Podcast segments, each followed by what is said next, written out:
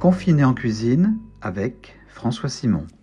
Question confinement, nous sommes servis puisque nous voici déjà à la saison 2, avec aujourd'hui une invitée de choix.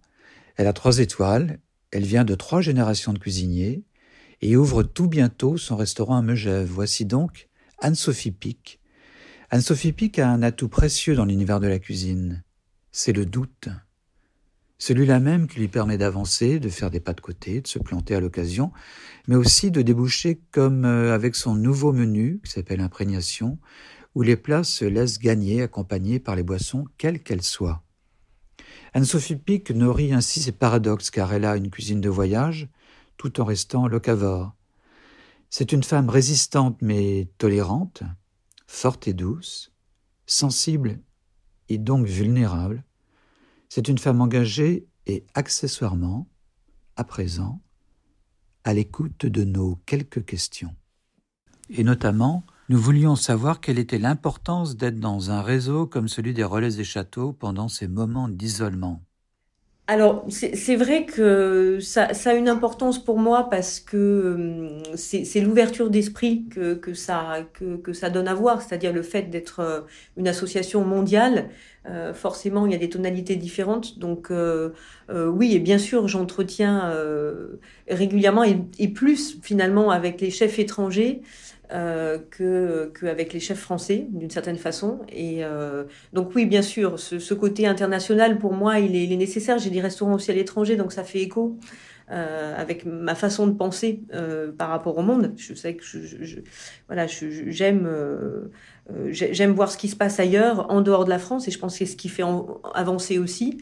Euh, donc oui, pour pour ça, le, le, fait que ça voilà que ça ouvre l'esprit sur le monde, c'est c'est très euh, très utile et très important.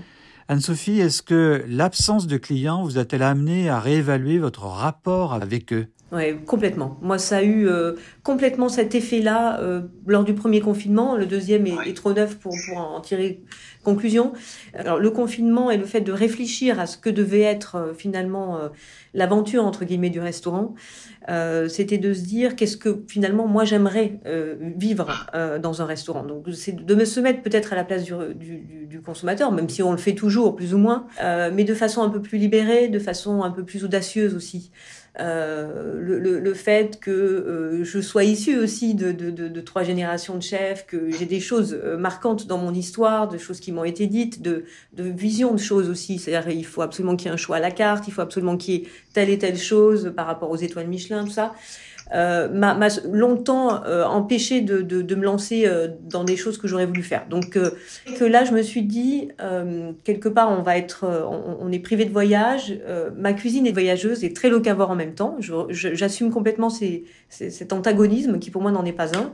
Je me suis dit, le client qui va venir, il va avoir envie de voyager.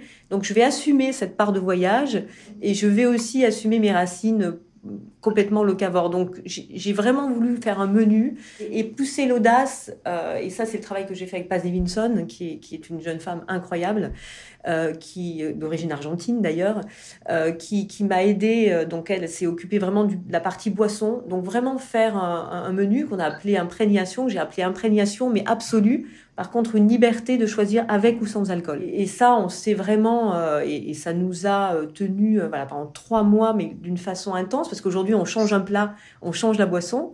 Bien sûr, il y a toujours le choix du vin, de l'accord.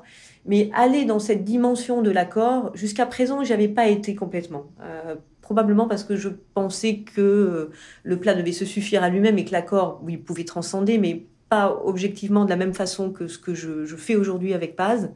Euh, et, et c'est un, c'est un bonheur absolu parce qu'il y a plein de choses que j'ai testées, que je teste encore. Euh, et ce qui est drôle, c'est que les boissons peuvent être aussi, il y a des recettes finalement pour les boissons. Enfin, c'est tout ce monde-là qui se, qui se répond. Euh, et je trouve que dans une entreprise, ça donne une, dynamique euh, fabuleuse. Beaucoup plus de rituels aussi qu'on avait auparavant.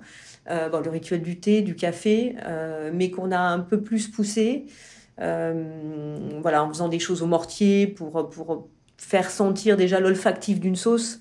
Euh, bien avant de l'amener pour que le client effectivement euh, comprenne euh, le, le, mélange de, des plantes aromatiques que j'ai choisi de faire pour ce plat voilà des petites choses comme ça qui créent du lien aussi entre la, salle parce que à un moment donné, c'était un peu le parent pauvre, la salle, je trouve. La sommellerie est toujours très euh, attendue. Le cuisinier, il est fier, il a la fierté de, de, de créer.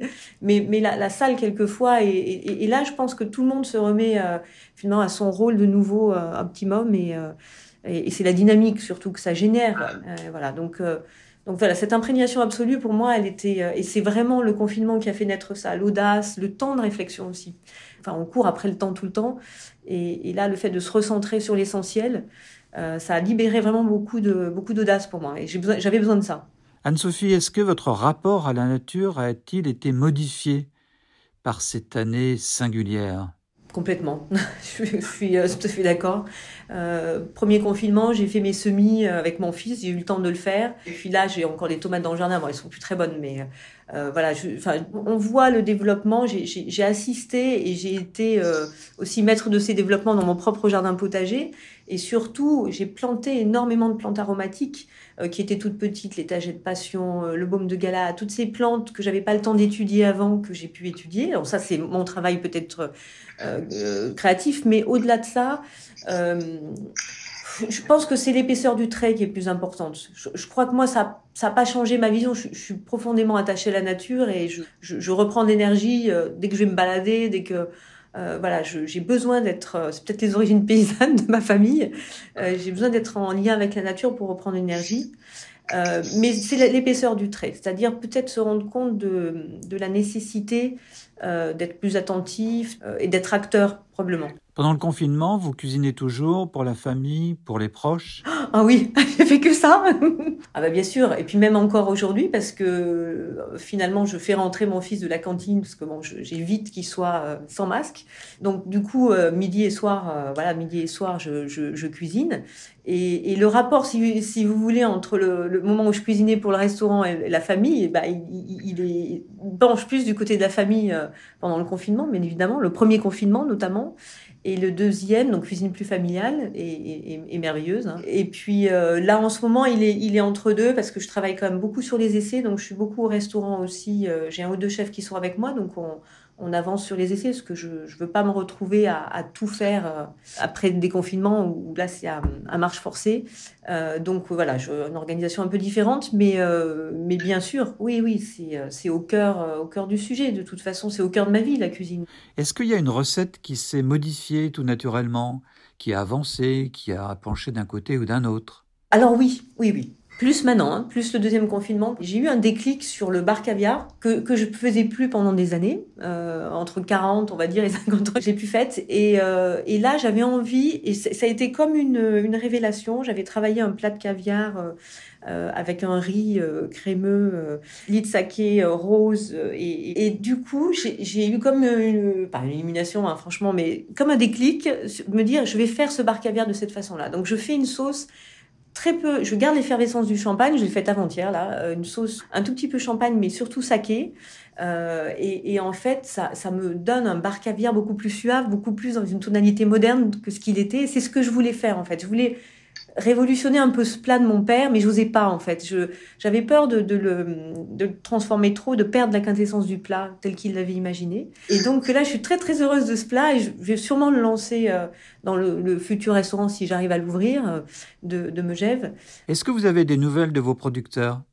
Bien sûr, oui, oui. Euh, je, je, les ai eus, euh, premier confinement, pratiquement tous les jours. Euh, et là, j'en ai eu un dimanche de la Suisse.